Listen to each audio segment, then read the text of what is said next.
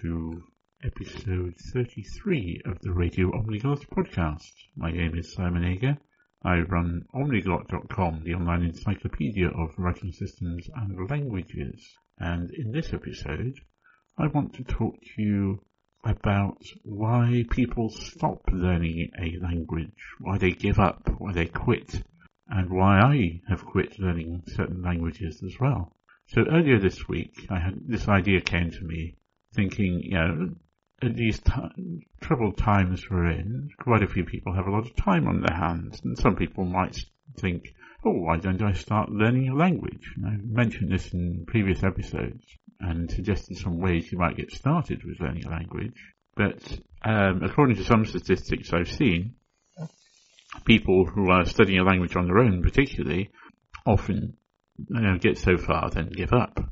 About eighty or ninety percent of people doing so will give up eventually, whereas people studying with a teacher in a class are much less likely to give up. But at the moment it's not so easy to study in a class. I'm recording this on the seventh of June twenty twenty. Uh, I'm in Wales, in the U K, and we are still in lockdown. Some of the restrictions were lifted this week. We can now go out for longer, um, but we can't go more than five miles from our homes, um, unless it's for work or for medical reasons. And um, we can visit friends, as long as we stay two meters apart. And ideally we're outside when we do so, so we could sit out in someone's garden, and uh, as long as they're not more than five miles away. Um, so, yes, going to a class. There's no classes happening at the moment, except online ones, and they're not quite the same, really.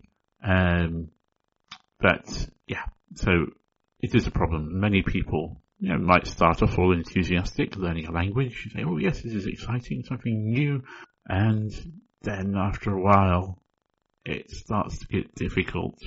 You know, once you've learnt the basic phrases, and you think, oh, yeah, this isn't too bad, then you have to start learning more complicated things, and there's more and more things to remember, and it gets more difficult. So, yes, I, earlier this week I put a poll on the um, Omniglot fan club on Facebook, uh, asking people, you know, if they'd ever given up learning a language, and why did they give up? And the top reason um, among people who answered the poll was, I lost interest.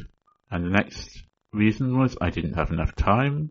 Other reasons include I got distracted, another language seemed more interesting, it was too hard, or there were inadequate language materials available.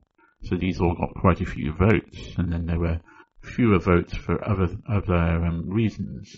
So losing interest in learning a language or anything else you might be learning is a problem, obviously.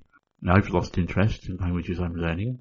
Um, Yeah, a few weeks ago I stopped learning Russian after learning a little bit every day for three years. I told myself that when I'd completed all the courses I was working on, on Duolingo, uh, Mondly and Memrise, that I would put it on hold for a while and maybe start a different language or restart a language that I'd studied in the past. And I decided to have another go at Dutch. And I'd learnt a little bit before, but not not in um, enough to have more than a very basic conversation. But uh, um, as I speak German and um, Swedish and Danish, and English, of course, the Dutch is not so challenging. Compared with Russian, it's pretty easy, really. I mean, it has its own idiosyncrasies, its own challenges, but really it's a lot easier than Russian or German even, and similar in difficulty to say Swedish, because, well, no, no, it's a bit more complex in Swedish. The, the grammar is slightly more complex. The verbs actually conjugate for person and number, as they don't in the most Scandinavian languages, or Swedish and Danish and Norwegian, as far as I understand. Um, but it only has two genders, um, and the pronunciation isn't too difficult, and the spelling is fairly straightforward once you get the idea of it, and there's some combinations of sounds and letters that uh, might be difficult to pronounce for some people. I'm, I'm, I wouldn't say I've mastered it completely yet, and that's something that takes time. I mean, pronunciation of a language is not something you can just learn and then you've got it, and then you've got it perfectly.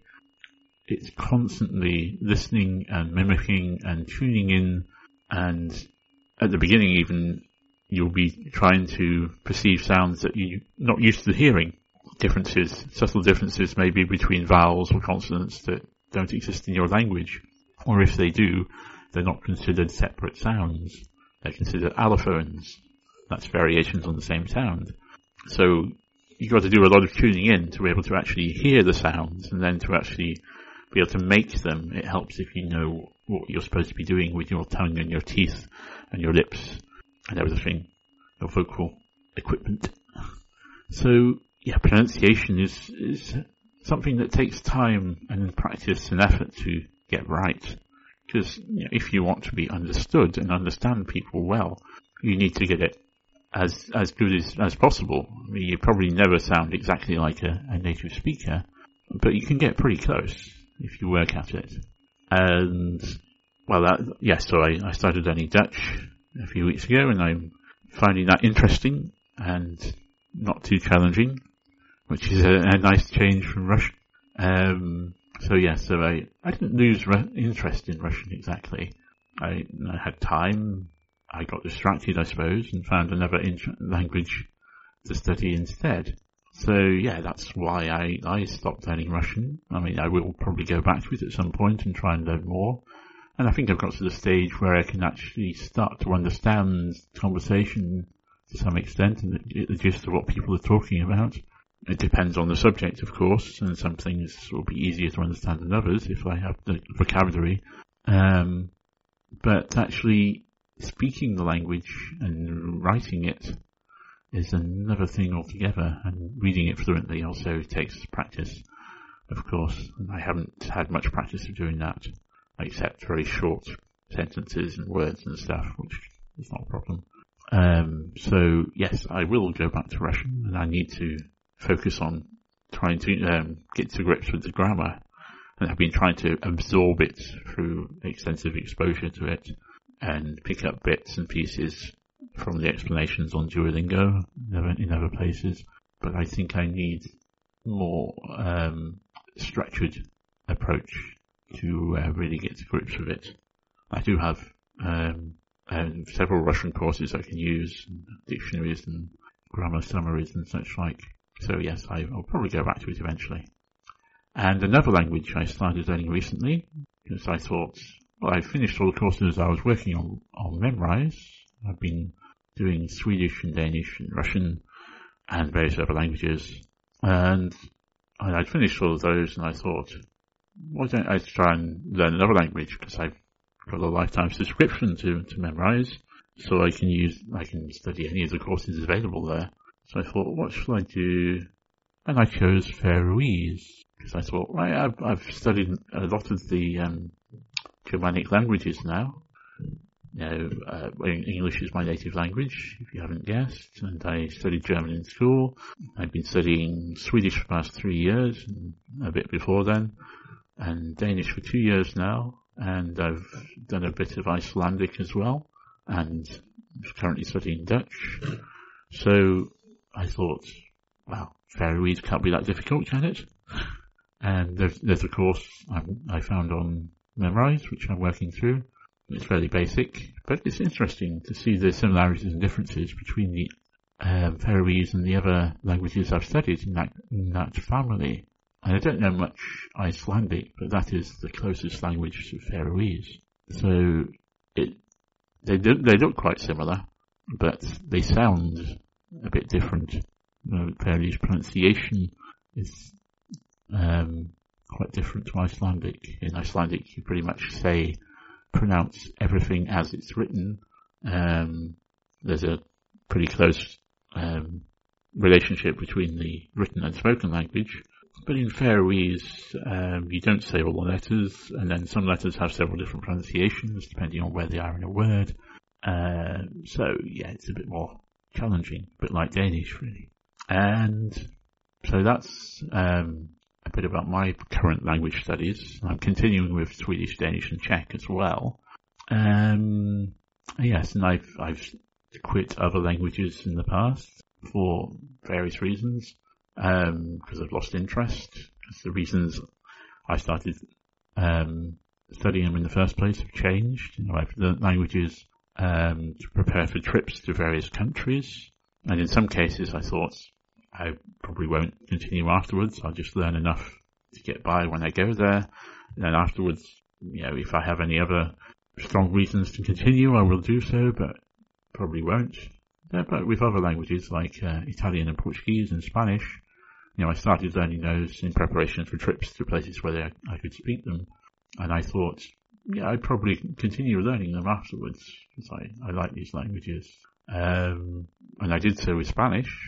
I've been studying that on and off for, for many years, but not so much with Portuguese and Italian, but I might continue with those at some point. Um, yeah, I, I often get distracted by all sorts of things. You know, I have a, a variety of interests, not just languages, which might surprise you to hear. Um, languages are my one of my major passions, but I'm also very keen on music.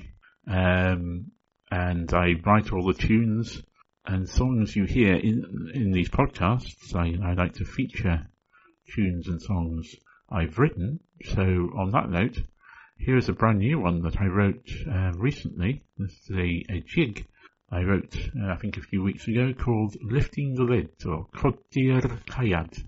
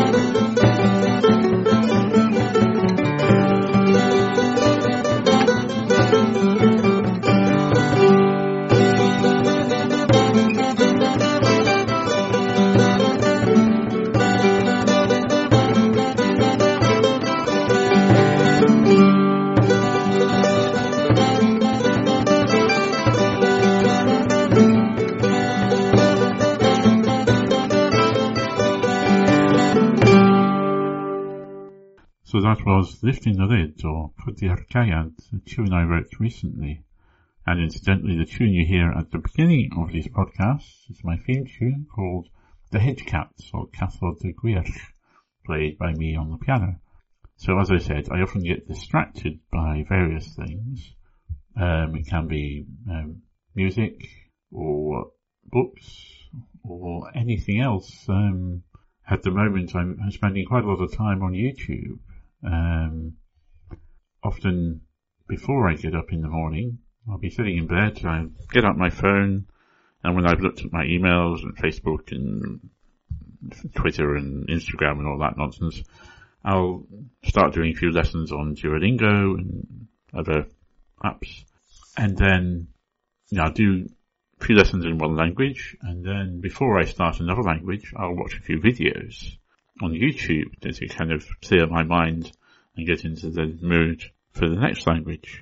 And quite a lot of the videos I watch are music, singing, instrumental music and such like. And I've discovered all sorts of amazing singers, songwriters, um, musicians and such like. And um, sometimes I find, or actually look for, I don't come across them by accident, um, groups and singers singing in languages I'm learning. So I found some good ones in um, Swedish and Danish and Russian and Czech and so on. And Faroese, in fact. I know one or two singers in Faro- who sing in Faroese, who I like. So, yeah, there's all these amazing resources out there. But it's very easy to get distracted.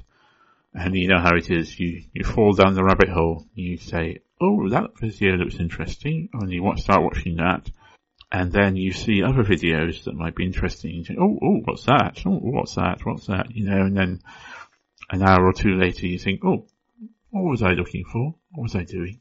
Um, so yes, it's very easy to get distracted.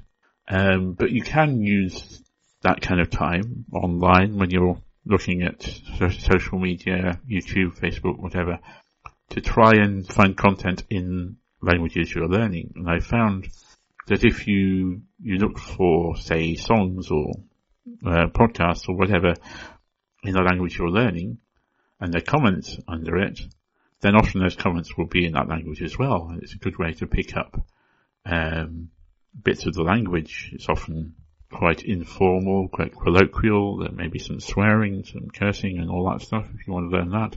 Um, it depends on, on how uh, people comment on whatever it is. Um, so yeah, that's, that's interesting. You can get, um, unofficial kind of ways of spelling things. You can see, um, abbreviations, you know, how people write out laughter and such like, and, and, uh, exaggeration and all sorts of interesting typographical, um, stuff. So yeah, that's, that's a great way to learn. I mean, you may think, oh yeah, I'm just watching YouTube, it's not proper learning, but it's all, it's all part of the, the language learning journey. You can say, yeah, well, I studied, I did some lessons, and then I watched some videos, and I learned from both. Because you're, you're learning all the time, as long as those, those videos are in the language you're learning, or comments on them are in that language. Um, so, yeah, losing interest is another problem. Um, and not having enough time. That's uh, something that quite a few people mentioned in the poll on Facebook. They said, yeah, I um, just got too busy with other stuff. And that's happened to me. But yes, as I've mentioned a few times recently, you know, in the past three years, I've got into the habit of studying every day without fail. Do a few lessons on Duolingo and other apps. And it's just become part of my daily routine. And I, you know, I don't want to stop my current streak, which is now up to one thousand fifty-one days, I think, on Duolingo. And there's no way I'm going to stop that unless, you know, things change radically. And for whatever reason, I just can't continue studying like that. Um, so another reason, another language seemed more interesting. Yes, I've mentioned that. And there's always more languages. There's seven thousand languages out there and many more constructed languages. So there's always another language that might be more interesting than what you're learning. Um, and another reason is it's too hard. Now, everything takes effort. Anything worthwhile takes effort and time. Um, so, yeah, learning a language is a big job. There's a lot to learn. There's a lot to remember. Be able to, you need to learn how to use the language. Uh, in writing and in speech, and to be able to understand it, and to read it, and to type it even. So there's a lot to learn. You need to learn the vocabulary and how to put the words together and how to manipulate them. Then that's the grammar, how they interact with each other. They change in various ways, or don't in some languages. You just got to put them in the right order. Um, so there's, there's, there's many things. So like any task, a big task, one way to approach it is to break it down into smaller tasks and say, okay, so in order to get here, these are the things I need to do, and then work out how to do those, and then break those down into smaller tasks and so on, until you've got a series of steps you can follow and say, okay, if I do this, and then I'll be able to do this, and then put those together and then I'll be able to do this. And gradually you're building up and building up your knowledge. And before you know it, you might actually be able to use the language um, fluently and competently. So, yeah, so some planning can be very useful in these circumstances when you're learning a new language or picking up a new skill. But there is quite a lot of um, possibly boring drill involved. I mean, you can make it more interesting by, um, when you're learning to make grammatical patterns, for example, make up crazy sentences, use the weird stuff that comes up on Duolingo and other apps, or especially Duolingo, in fact. Um, yeah, you know, play with, with, with the language, make up ridiculous sentences, and um, that can that can be fun and help you remember things. Uh, if that's not your, your cup of tea, that's not what you that's not that's not um, how you roll. Then you know, find another way to make it more interesting. Apply it to your everyday life. Um, incorporate it into your daily routine. You know, whenever you've got spare moments, you know, think about what you're doing, what you're seeing, describe it, um, talk about, you know, things you see, people you meet, try and make up stories, maybe. You know, that's what I do when I'm travelling, and I see people, and I think, you know, where, who are they? Where are they going? Where do they come from? And what do they do for a living? And if you see a group of people, you say, you know, how, how are they um, related? Are they um, family or friends or whatever? And um, you can make up little stories like that. It's a way to, to um, if you're a storyteller, it's a way to, you know, come up with new ideas. But if you're learning a language, you can also use it to practice um, describing people and situations and and whatever you see. So, yeah, there, there are ways to make the possibly boring aspects of language more interesting.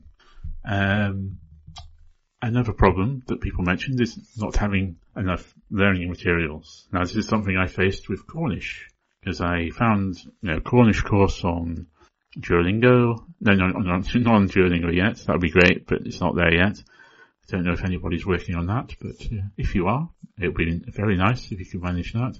Um, I mean, on Memrise and on Say Something in Cornish.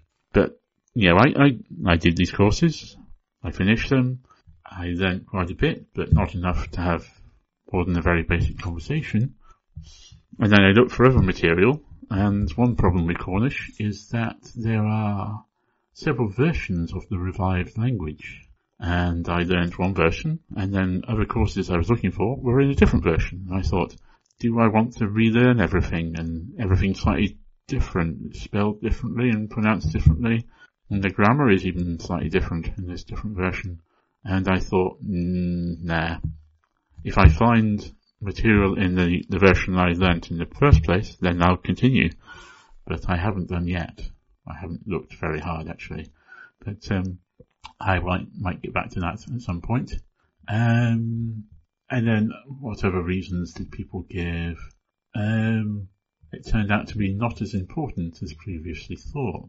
Hmm, interesting. So you start learning a language because you think it's going to be important for you or for whatever reason, and then you learn it, and then it's, it's not quite as important or useful as you thought. So, you know, people might think at the moment that learning Chinese would be a very useful thing to do, because you know, China is a a very large, populous country with a strong economy, and um, it might be a good idea to learn their language, that is. Mandarin Chinese, which is the most widely spoken language as a native language in the world at the moment. But um, it's not automatically useful just to learn another language.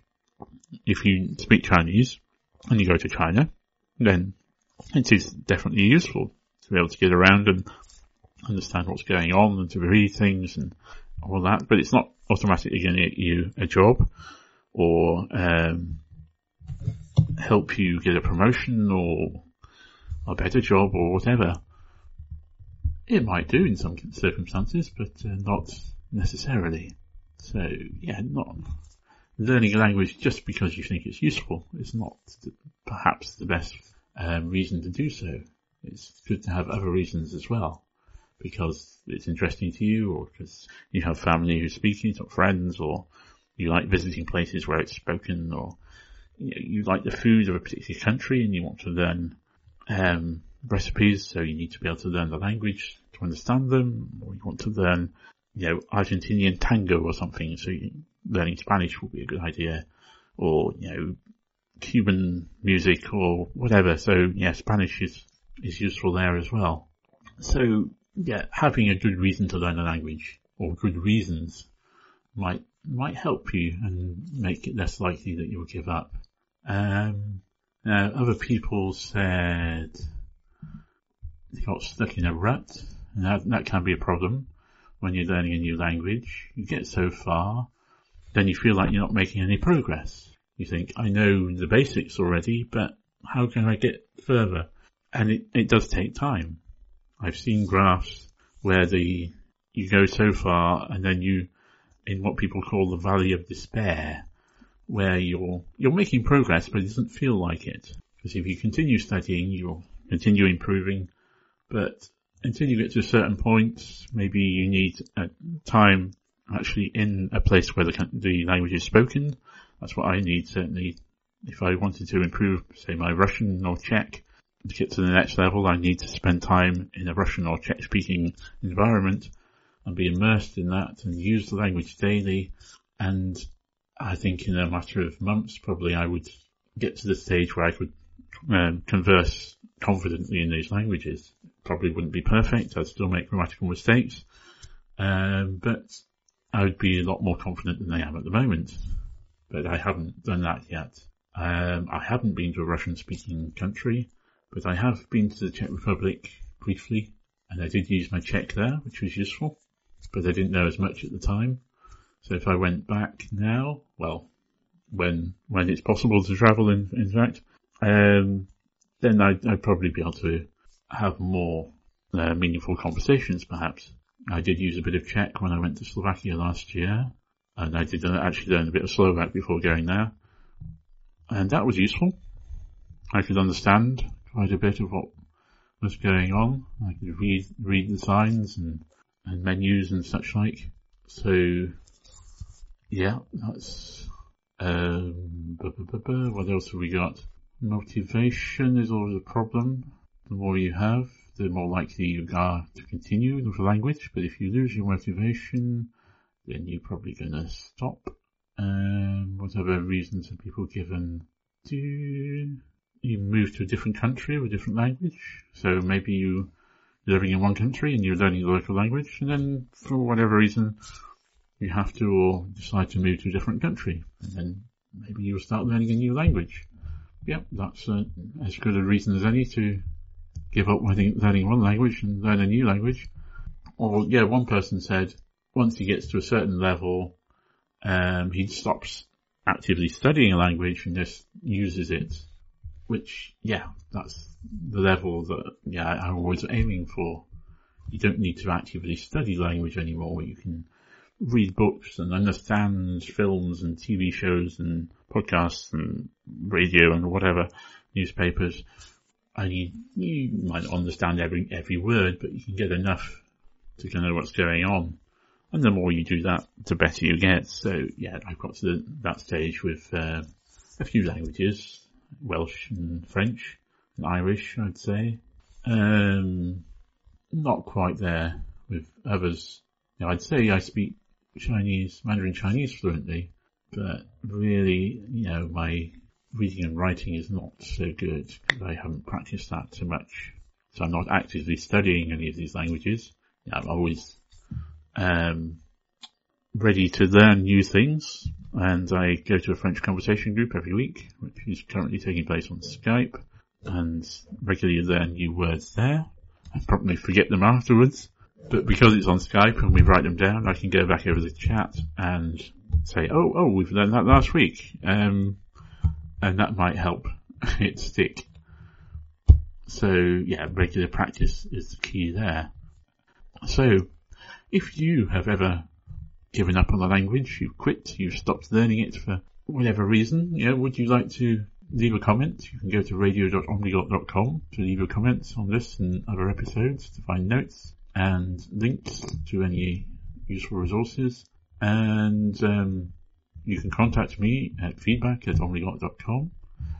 If you'd like to make a donation, you can find donate buttons on the Radio Omniglot uh, website and on omniglot dot com.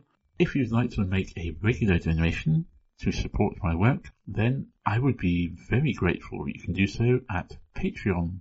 That is patreon dot com slash omniglot. So, I think that's enough for now. I hope you found this interesting. Thank you for listening, and goodbye for now.